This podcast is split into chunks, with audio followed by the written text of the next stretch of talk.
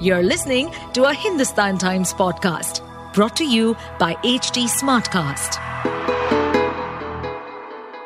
Hi, this is Manjula Narayan, National Books Editor, Hindustan Times, and this is the Books and Authors podcast. It's a weekly podcast where I speak to authors who've got a new book out. Hi, so today we have with us Radhika Iyengar, who's written Fire on the Ganges Life Among the Dead in Banaras. Hi, Radhika. Hi. Lovely to connect with you and speak to you. Yes. You know, Radhika, this is a, uh, it's a great book. I mean, you know, it's like, especially uh, because we don't even think about this actually you know we think you think about death rituals and stuff but you don't you know, even as a hindu i mean one knows that these people are there working and all but you know what you've done is that you have you've seen them you know and the rest of us tend to not see them so i'm just Absolutely. wondering you know i'm just you I, I know, you know, we know that there are people working there, you know, Doms and all that. But you know, unless until I saw actually I saw I saw Masan, I didn't even think of them as you know. And you you you actually I, I saw the acknowledgements you've acknowledged Vicky Kaushal right at the end, and that's when I thought, you know, oh, so yeah. So tell me, how did you, unlike the rest of us, what made you focus on this community, and what made you see them? You know, really. So, um, yeah, it's interesting because I was, uh, it happened quite serendipitously, I think. Uh, I was uh, pursuing my master's in journalism at Columbia University. And at that time, we were expected to uh, write a thesis. And uh, I was looking for a couple of uh, subjects. Um, and uh, I came across this one particular article about the Dom community and it instantly stirred a curiosity within me. And uh, i went back and uh, tried researching more about the community. And whatever i could find um, was i would say uh, insufficient back in the day. Um, and it wasn't uh, you know the literature was very whatever little bit literature that was available about the community focused entirely on their work at the cremation ground. But i was interested in finding out more other narratives surrounding this community you know how do what happens to the men who work at the ghats? How does it affect them psychologically when they are constantly seeing um, you know corpses coming in and they are supposed to cremate them all the time? That's where their life is uh, is limited to you know? They don't have alternative professions uh, to choose from and uh, so how does that affect them psychologically? How does that affect them physically? Because they're working in a very hostile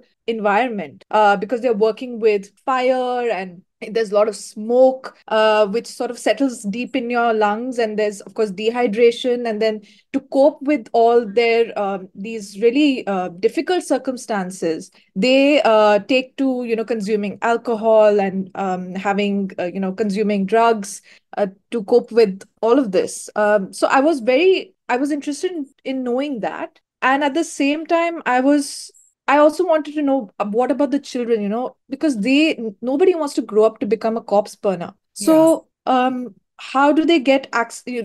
Do they have access to quality education? How is the internet shaping their minds or influencing them? Um, and and what about the women? In the sense, like, are are the women allowed to step out of their homes and work? Um, what are their dreams? What are their aspirations? Are they even allowed to think for themselves? Um, so all of those questions were sort of lingering in my mind and uh, that's why i decided to look deeper into this um, uh, you know deeper into the community. And uh, that's that's how it all began.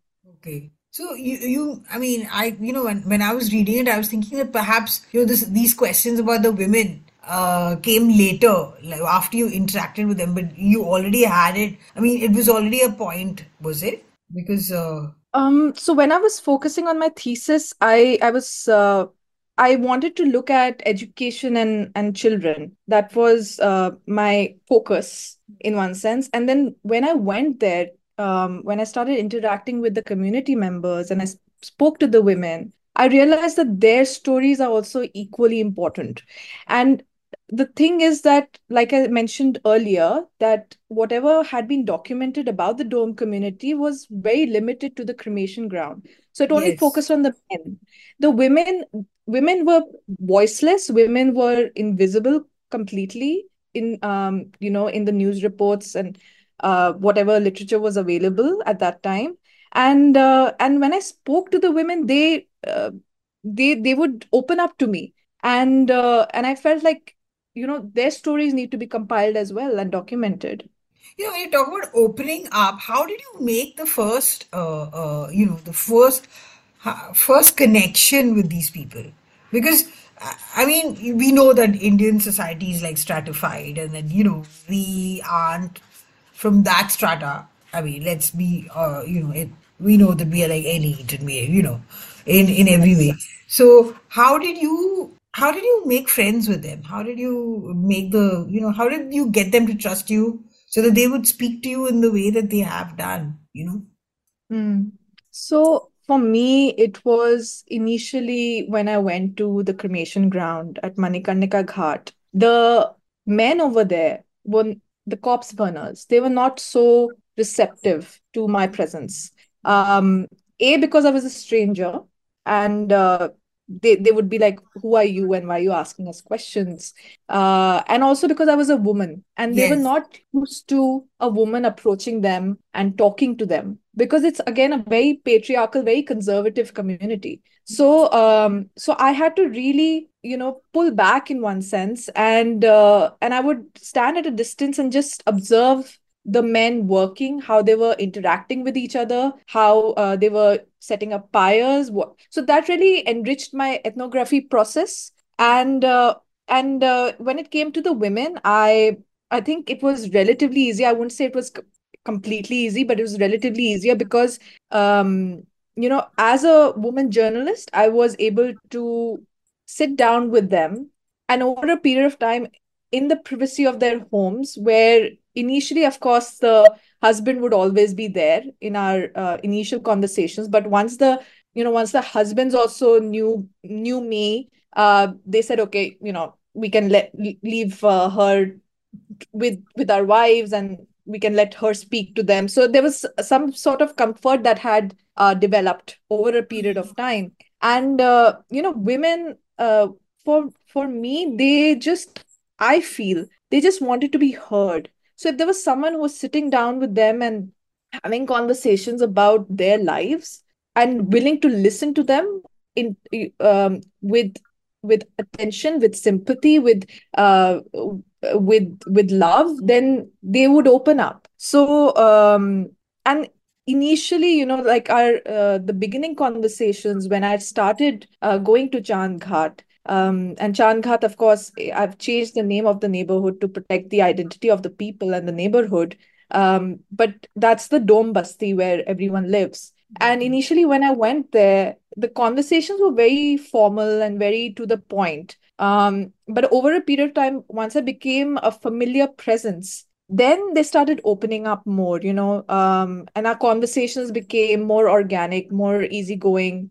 And then, um, and during these very lengthy conversations was when, you know, I would gain some insight into into their personalities, you know, because over a period of time, you can sense the way somebody talks or their facial expressions or their gestures, all of that um, really gives you an insight into their personality.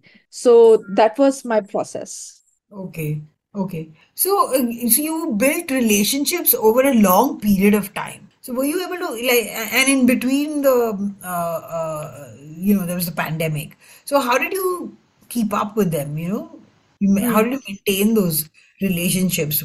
Well, thankfully, um, because of technology, um, I was able to speak to them, and uh, they all had mobile phones by that time. Um, and there was video calling available. They all had smartphones. Initially, in 2015, everyone didn't have a phone, Yeah. but by this time, uh, during the lockdown, everyone had the phone, and I was I would be constantly in touch with them. I would speak to them, and they would tell me um, what they have been experiencing while being in Banaras, while staying in that basti.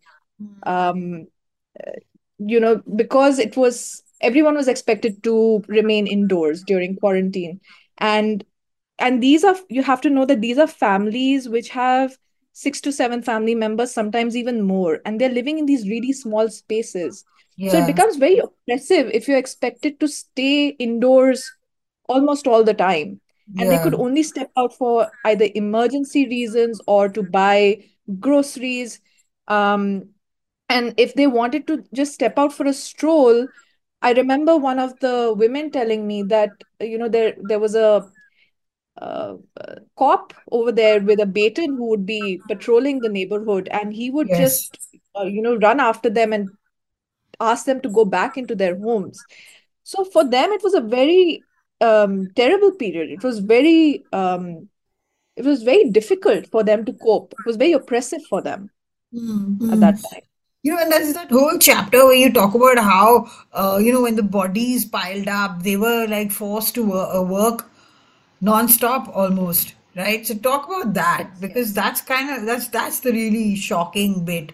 And you know, I I connected it to like later when Bhola says that uh, you know he wants as a beginning he wants them to be recognized as workers with fixed hours, and you know, and that's something like why aren't they you know it's because they are in such a cocoon of i don't know some sort of you know ancient practice when actually it's like a labor intensive job right? Which isn't it isn't Yes. being recognized as that. So so talk about that and how during the pandemic those things you know were so uh, uh i mean that was what was exacerbated right for them having to work for the men especially. So, uh, Mohan, who is one of the corpse burners, he told me that during the pandemic, initially there was this fear, right? There was a, this wave of fear that had um sh that had shrouded uh, the entire country. We were all very worried about what's happening, and there was a lot of panic and chaos.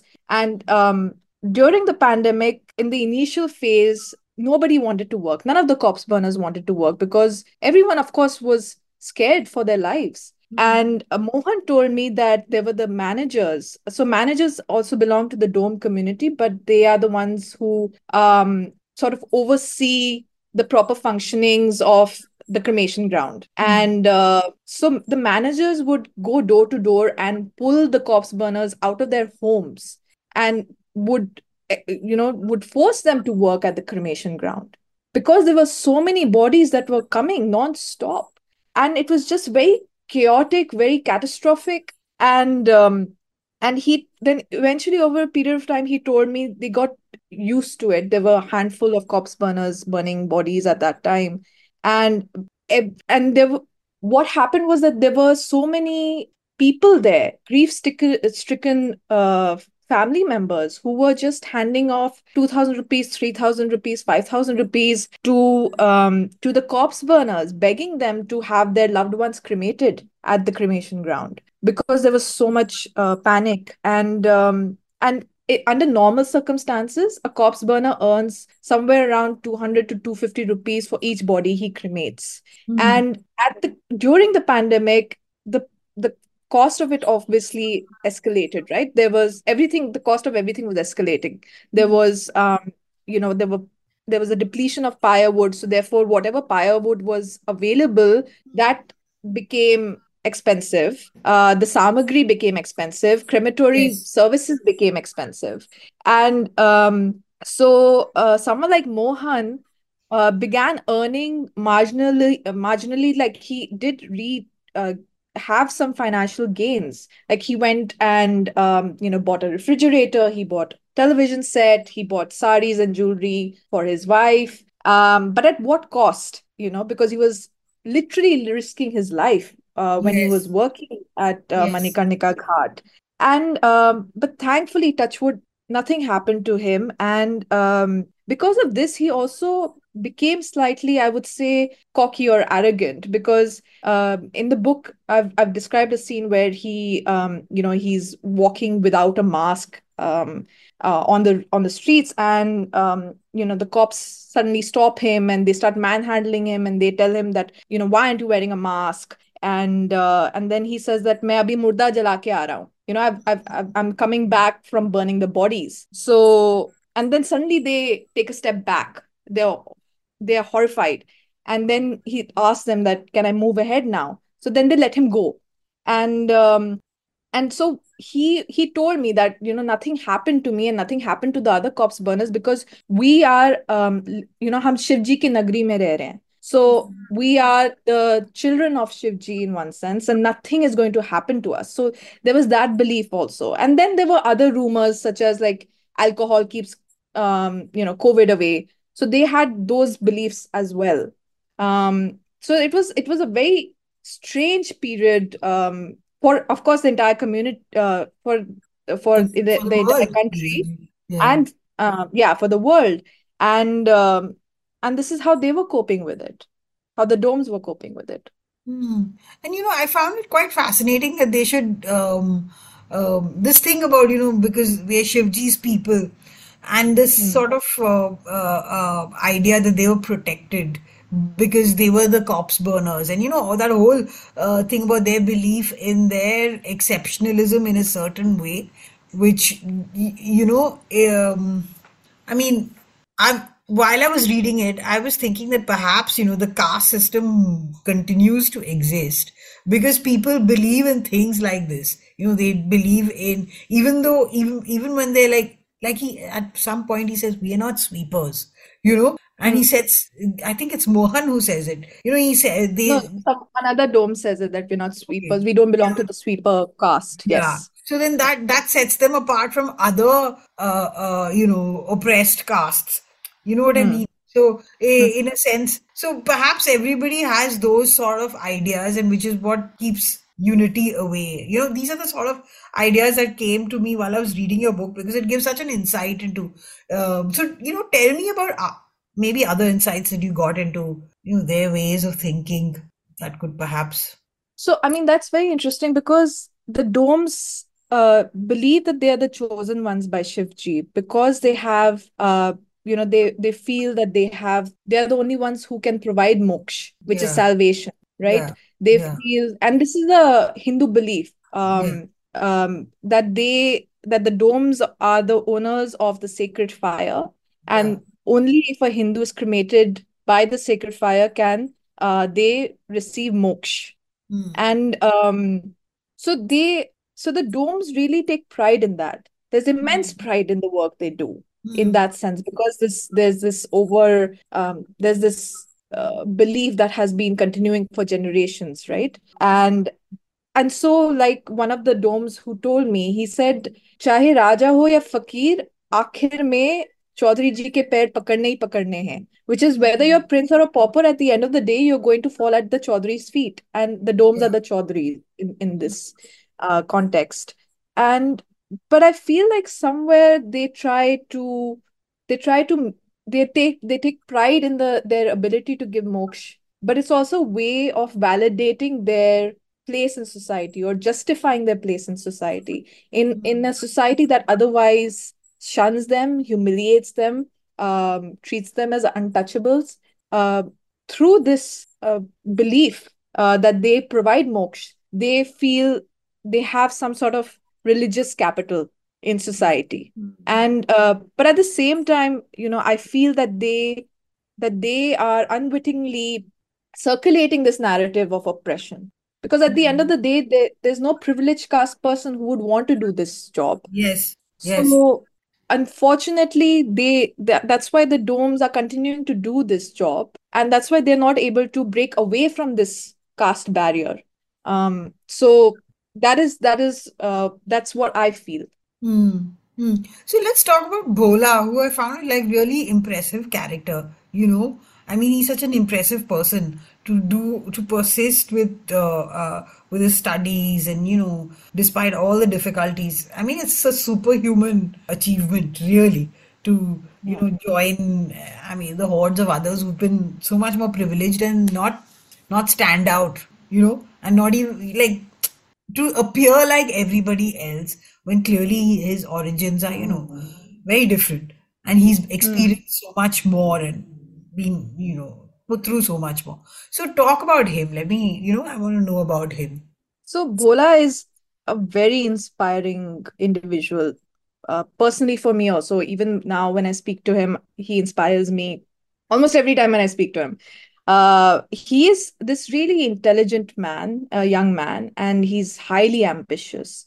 So um, he's the only one in his basti who has been able to leave Chand Ghat, leave Banaras, and pursue higher education uh, in another city, in Ludhiana. Mm-hmm. And uh, but even in Ludhiana, when he's studying in college, that's when we meet him in the book. Mm-hmm. He hides his caste, he hides his background, not because he's ashamed of who he is, but because he knows that anyone who learns his truth, um, you know, they start distancing themselves from him, or they'll try to ridicule him or humiliate him, or um, or feel that he's there because of reservations. You know, they'll they won't take they will not acknowledge that he is someone worthy of being where he is but he's come he's managed to study in in that particular college because of his hard work. So and the uh so but bhola at the same time because of this because he hides his caste he um he tries to fit into this um this middle class universe in one sense. So he will um you know he'll make sure his hair is um, combed a certain way uh, his shirt is always ironed his uh, shoes are always polished and he uh, he tries to learn english to the best of his abilities. And uh, you know in he he told me once and this is in the book where he said that every time like he speaks english and if sometimes he mispronounces a word and his uh, classmates make fun of him. And uh, but he doesn't let that deter him in any way. He'll just tell them okay tell me how to pronounce it correctly and then they of course tell him. And then he'll keep repeating it over and over again until he perfects it. So the point i'm trying to make through this example is that he doesn't let anything stop him. He will mm-hmm. not let anything um, you know any kind of ridicule any kind of mockery um, stop him from achieving his goal. He's that kind of a person. And even when he was in Chand Ghat, when he was growing up, um, when he was very young, he knew education was his only ticket out of um, where he was And he would tell his uh, you know uncles and neighbors कि मैं बड़े होके uh, कुछ बनूंगा मैं यहाँ से निकलूंगा and they would just laugh it off and they would say you know um, you're the son of a corpse burner and the son of a corpse burner can grow up to be nothing more than a cremator and so somewhere he feels that you know what? I'm going to prove you guys wrong. I'm going to change this narrative. I'm going to get out of here. And so the book really tracks his trajectory yeah. to see whether he's able to achieve what he sets out to achieve. And you know, I was quite shocked that uh, these people kept telling their young, uh, you know, the the younger generation this. I mean, so for for for centuries they've been saying this, and people have been I guess, adhering to it or running away and passing for something else, perhaps. You know, I mean, I'm sure earlier also there were people who wanted to escape this because this can't be, you know, how however yes. much you think that it's a privileged position within Hindu society. I mean, if you're like clear sighted, you know that you're trapped in it, right? So I was yes. just thinking of, of course, those are unrecorded. One doesn't know, mm. you know, you know, Bhola story because you've recorded it, you know. Yes. But Yes.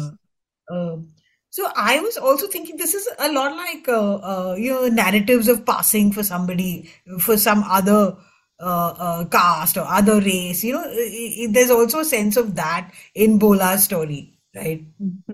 Yeah, so I, yeah, absolutely. I I feel that again, like I mentioned, he he does this not because he is ashamed of his roots. He's very proud of who he is, mm.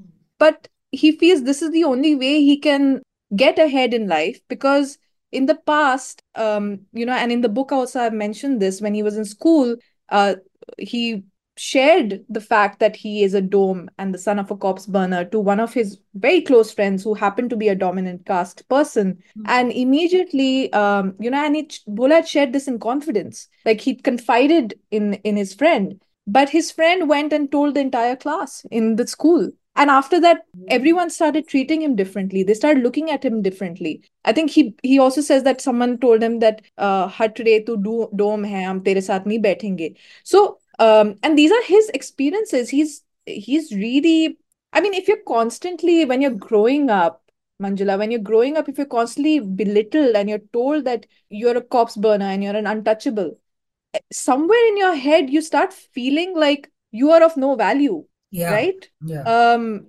especially as children if if if you're constantly told that this is where your life is going to be you're going to be burning bodies you're going to be earning close to nothing. Um, this is this is your environment, and this is where you're born, and this is where you're going to die. How how would that affect you to see so many corpses coming in and and and seeing them uh, being cremated in front of you? First of all, it's a grotesque sight. So for Mm. children growing up in that environment, they have nightmares. And um, but the point that I'm trying to make is that if you if you're told that constantly that you are you know you're worth nothing, if that's what society tells you, but if you are able to still fight that, you know, it's it's a it's a huge deal. And Bhola is able to fight it. He's not let anything negative affect him. I'm sure Mm. it affected him, but he's not let that stop him. He's Yeah. that kind of a person. Yeah, yeah. And you know what struck me particularly is that, you know, unlike other, uh, when you think of other Dalit narratives and, you know, their um, experience of discrimination and everything, there are points of similarity, of course, but there's also this idea of, you know, like like we spoke about it earlier, this idea that they are special, that the domes are special in a certain sense within the Hindu uh, uh, thing. So maybe that complicates things further for them, right? Psychologically and practically as well. Because uh, on the one hand, you're uh, uh, an untouchable, but on the other hand, you're also, mm, you know, somebody who's very, very necessary and very, very, uh, you know, considered to be important for the death rites. Yeah. So it, Yeah, it absolutely. That dichotomy is, it's very, um, like when I first learned about it, I was so surprised. And this is when I just started working on my thesis to find out that they are so crucial. They're playing such a crucial role in the last rites.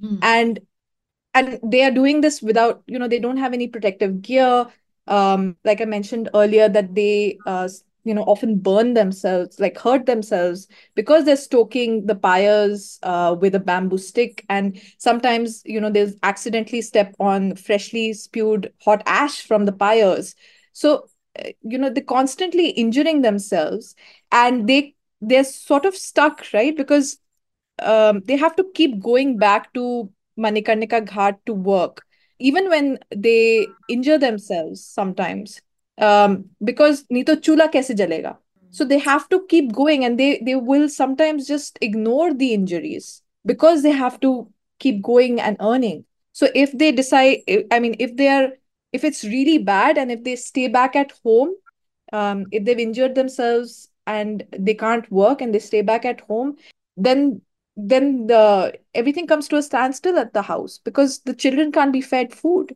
or you, so it's it's a very and they don't have access to medical at- attention because all of that costs money. So it's it's a very very trying very difficult um life that they lead.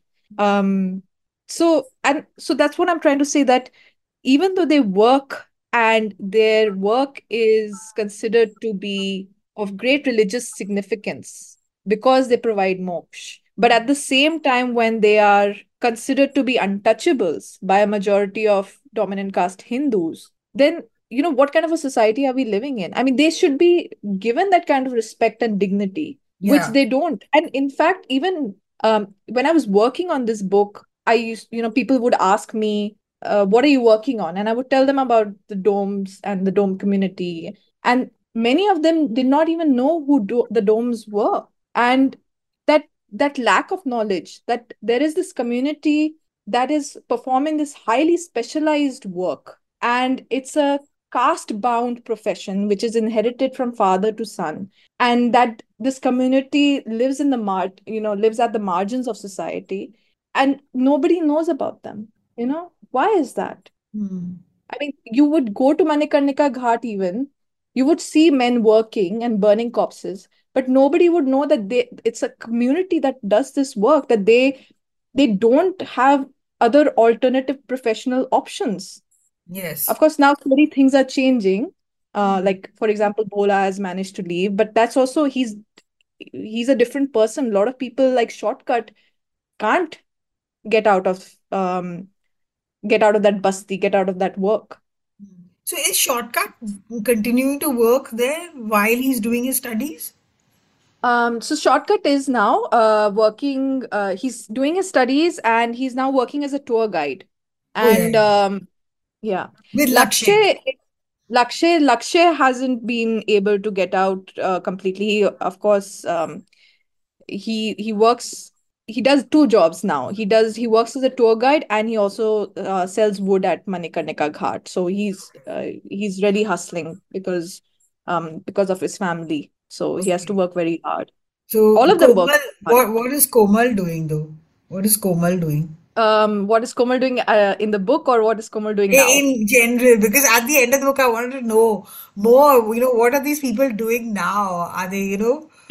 So I'm asking. Um, well, I don't want to disclose uh, too much, uh, but but she uh, she's teaching uh, young children Okay. um, who are going to school. She gives uh, tuition services. There's also a very like a like a very happy news, but uh, but if I reveal that, then I Okay, I can guess what it is, but do- let the people read and they'll they'll also Yeah, understand. yeah. Mm. So it's that's the you know that's a scary st their love story is another thing Mm. that was like you know I was look, reading it and thinking my God how much how did how are these people these young people so strong you know because it's so difficult like when you have uh, uh, when you're faced with so much negativity you know from the community from the from the neighborhood uh, you know when Komal is harassed by all those people and you know they're like calling her filthy names and just because she's going out with this boy.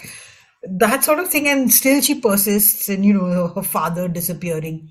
All those things despite all that you know. So and i wonder what what is it with the father? He just left or what? Yeah, he just left. Um, so Komal says that he left because he has another life in Bombay. So, um, but he's not in touch then with them at all. not in touch with them at all. And uh, Komal's brother says that their father was not mentally sound, so something happened. Um, and then, of course, the community of uh, believes that, I mean, there are rumors, right? So the community believes that because things were escalating, because there was so much of um, so much of backlash that the family was facing because of Komal being in this relationship with Lakshay, that the father just left, that he couldn't deal with everything. So, yeah, those are um, some of wow the so he could be uh, dead or alive nobody knows yeah, we don't know. We don't know. Uh, he is not in touch with Komal or um, her brother or his wife in any way. There's zero uh, communication. god that's like Yeah. quite scary So we don't know what happened. Yeah. So this man could very well have just vanished. I mean, anything could have happened to him. It's like some mystery, basically, since he's never gotten in touch. Though he's Yeah. had these episodes of disappearing before, right? Yes. Yes. He he has uh, had these episodes of disappearing, like you mentioned, but uh, yes, we don't know what has happened to him. Um, hopefully he's safe. Uh, but yes, the father is not in touch with Komal and a family at all. Okay, so you know, while I was reading this book, I was also curious. You know, you as you know, as an Iyengar, okay, did that have you know, did ha did did that affect their interaction with you in any way? You know, your own caste status? Yes, it did. Um, and only in the initial stage, because uh, when I went there, they when I went there, obviously I was very visibly someone from a dominant caste and class. And uh, I remember when I went to Chandghat for the first time and I met this elderly couple, and um, their first response to me was that they joined their palms together and they bowed and they pulled their shoulders inwards, um, trying to take less space, lesser space in my presence. And I was I was quite taken aback. I didn't know how to respond to that because I was very surprised. Um, and um, I felt like, you know, this this is how, and I felt like I needed to mention this in the book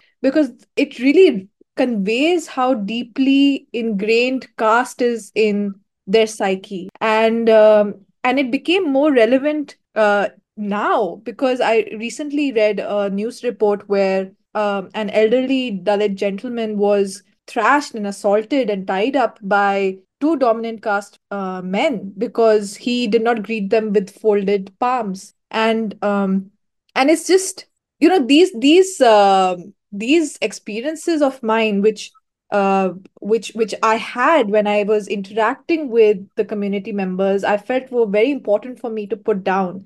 You know, so there's the when you're writing in journalism school, you're always taught to remove the I, right? Like remove the I from the storytelling. Don't include yourself. Don't include your voice in the in the narrative. But and that was something that I really struggled with initially because I thought that I'll completely remove myself and just focus entirely on their stories and their voice but at the same time i felt um, over a period of time when i was reporting and i was and i was writing i felt that if if i don't include my own experiences how i've interacted with the community and how they've interacted with me um, then people will not be able to get a complete picture of how caste affects all our lives in many ways. So um, even like there was another uh, incident when i went um, when I, I was reporting in Banaras and I was staying at a guest house and I'd called the children from the community, a few of them to come, you know, eat with me and and I wanted to show them uh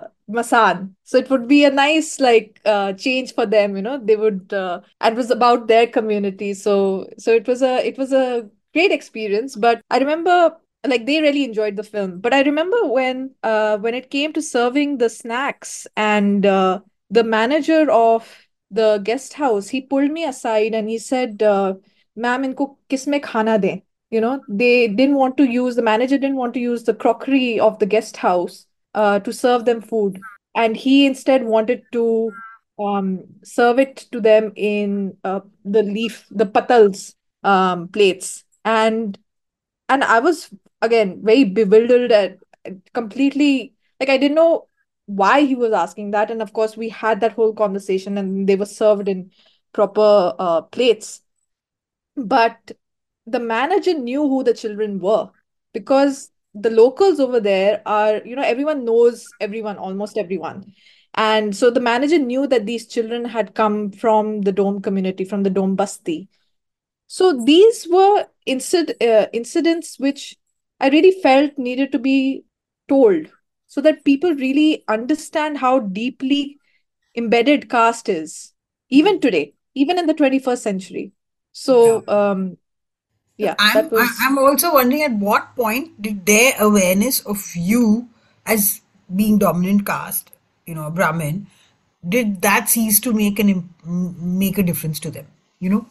So, uh, like I said, initially they they were trying to put me up on a pedestal, and I had to constantly remind them that we we can we are friends we can talk to each other. There's please don't and they would look at me in in this uh in this uh way you know that uh we should we should not not be standing too close to you. We should not be touching you.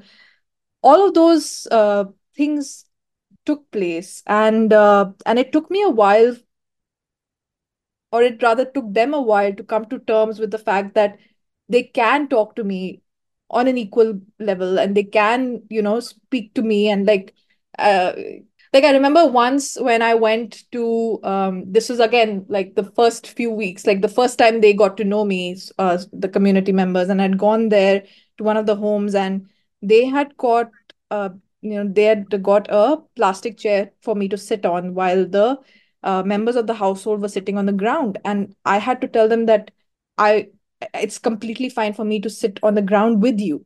Um and so i had to convince them and uh, so all of those all of those uh, incidents or what like i really had to tell them that it's fine you know?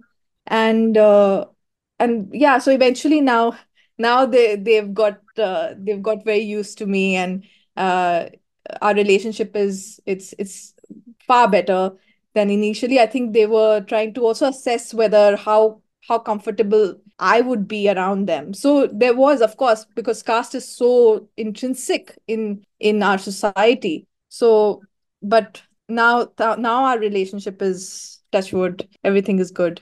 Built relationships with them. You've had long conversations over years, you know, and both you and they have become like you've become parts of their lives.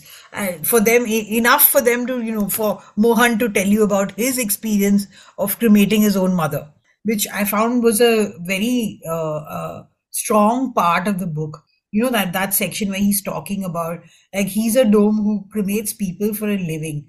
But when it comes to cremating his own mother even he has you know like one would think that it would be easy because you do this every day but clearly it's not no when it comes to somebody you love somebody who you're close to even if every day you're burning bodies it is still something that uh, uh, makes you stop and ponder right so how did you get that yeah. out of this um see the thing is that it it did take me at uh, it did take me quite a while to reach that level of trust um you know for them to be able to trust me and reach a level of comfort and uh, security where they could tell me things about their lives and realize that i'm not judging them or i'm not like uh, you know they it, it, did take a lot of work and a lot of time yes. um and uh, and when it came to mohan mohan is you know, initially he was someone who was quite reticent and around me at least.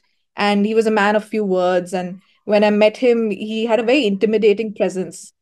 Um, and he would only talk to you if you like if you were having a conversation with, with him then he would just speak to you in um like he would just use a few words let's just say that he would not go um on um expanding on certain things or anything. So it really took me a while to have him put his guard down, uh, where he felt, uh, you know, I he could talk to me um, in a in a in a way there where I would not um, you know not judge him like you know it, like he had to be like he felt comfortable over a period of time with me mm-hmm. and uh, like i said he was very intimidating when i met him the first few times. And uh, then slowly, what happened was as uh, the years progressed, he realized that I am someone who is not like I am someone who is very concerned and very committed to the process of documenting their lives. I'm not someone who's just woken up one day and come to their homes for like one day, two days, and then disappear after that. Um, and so he realized the sincerity behind what I was doing. And uh, and then he himself started opening up to me. He voluntarily started giving me information without me even asking. He would say, you know, this is what happens. And I remember when we were uh, we were in the river, like he was do uh, wo dhulna kar rahe the. Hmm, dulna is the hmm. process of sifting through the ash and uh, uh, you know picking out remnants of gold and silver jewelry. Hmm. Um, and I, I was sitting on a boat um, and and he was doing his work and I was just keeping quiet. I just I was just observing him do the work. And then he himself, you know, came closer to me and he had this tasla which is this uh, hmm. wide mouthed shallow vessel and they work with that. And uh, he picked out this uh, bone. And uh, he said you know uh, this is probably it belongs to the foot of someone. And then he said is in this ash yahan par haddi mat- mitti raak sab kuch hai. Um, so and then he started explaining the process of how they do dhulna.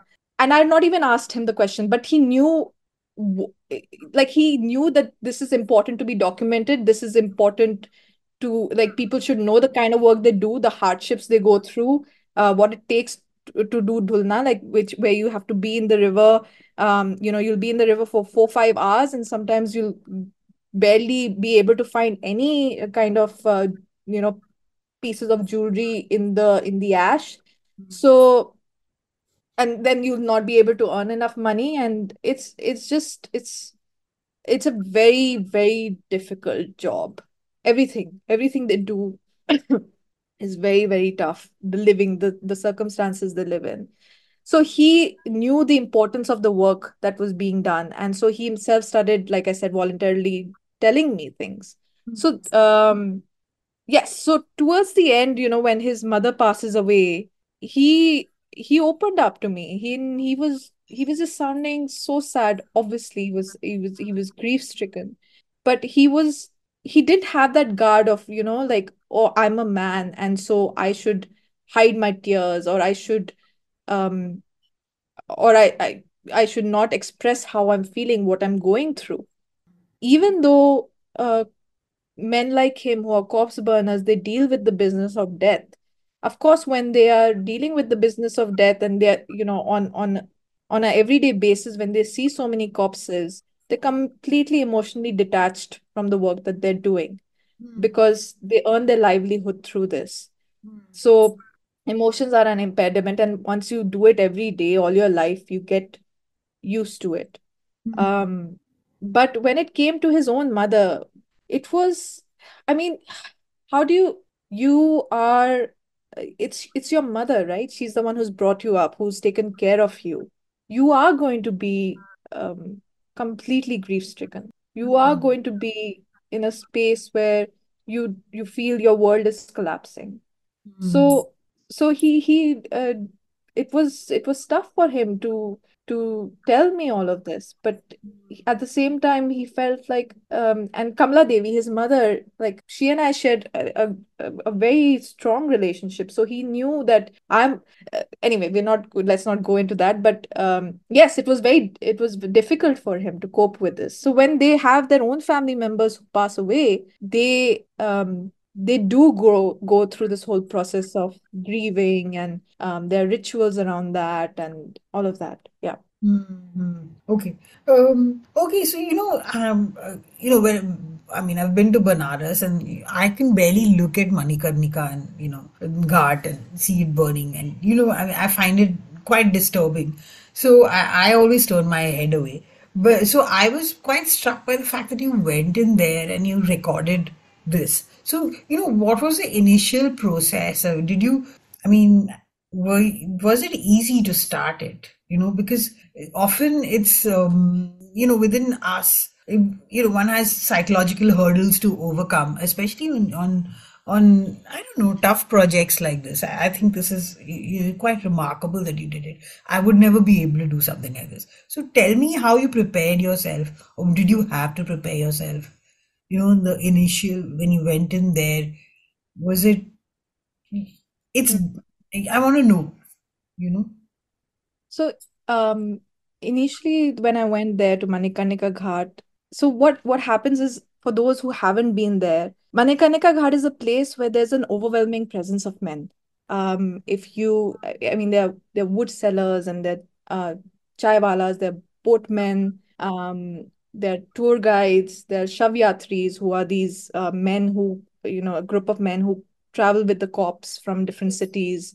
Um, and so, if you are a woman with a notebook in one hand, a dictaphone in another, and if you have a camera dangling from your neck, around your neck, you're bound to um, attract attention. And uh, wherever I went, there were eyes following me. And um, I really had to come to terms with that.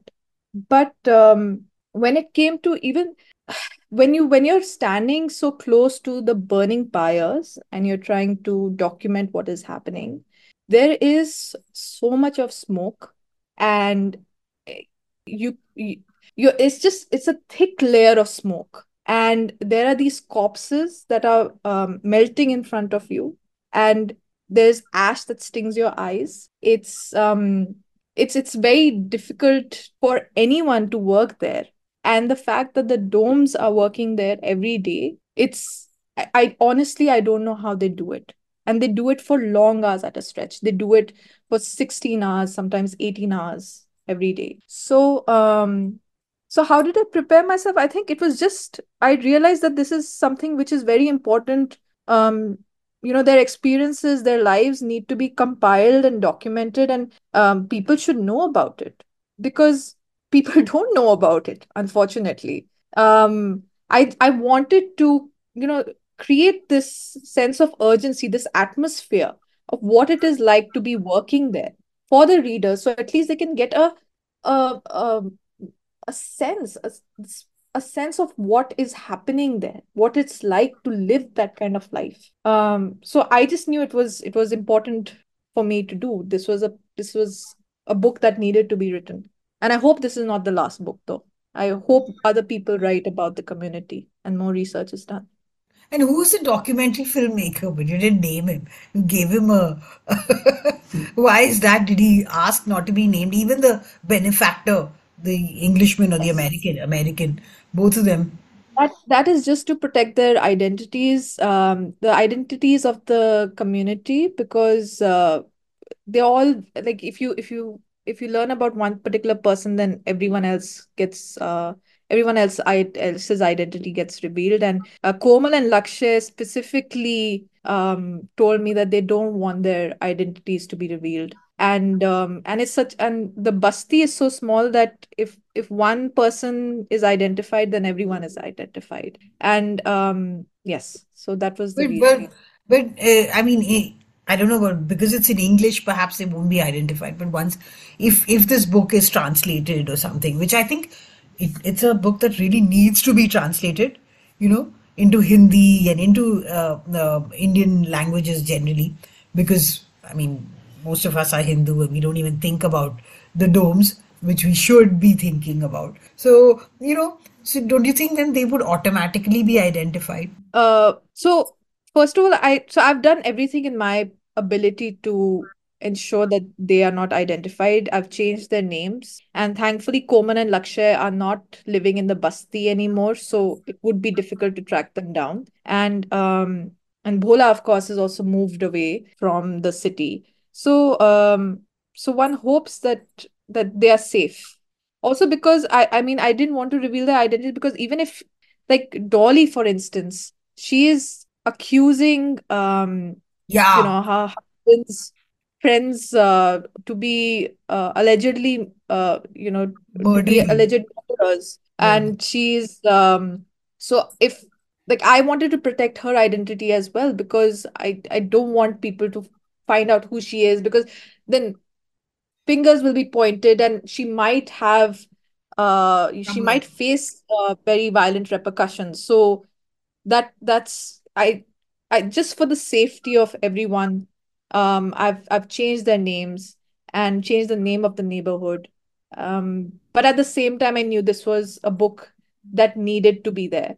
So mm-hmm. it, it so these were the conversations that uh, that i had with myself with my editor. So we I you mean, told them also that we won't be using your names nah yes yes. Okay. are aware of that yeah. Okay okay great Okay, so you know, Radhika, I could keep talking to you, and I thought it was a great book. And I mean, like, I'm just hats off to you for going in there and doing it because you know, all of us, the rest of us, we might use the services of the community, but uh, we never look into it. You know, it's a failing that I guess Indian society has. You know, one has to accept that.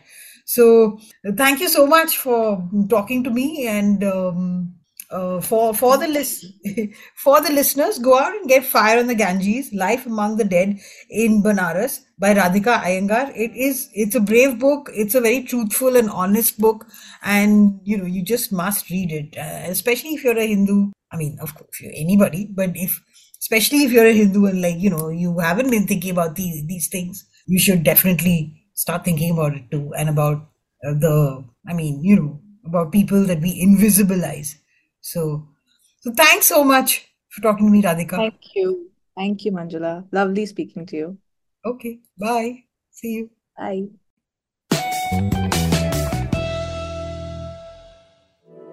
To stay updated on this podcast, follow us at HT Smartcast on all the major social media platforms.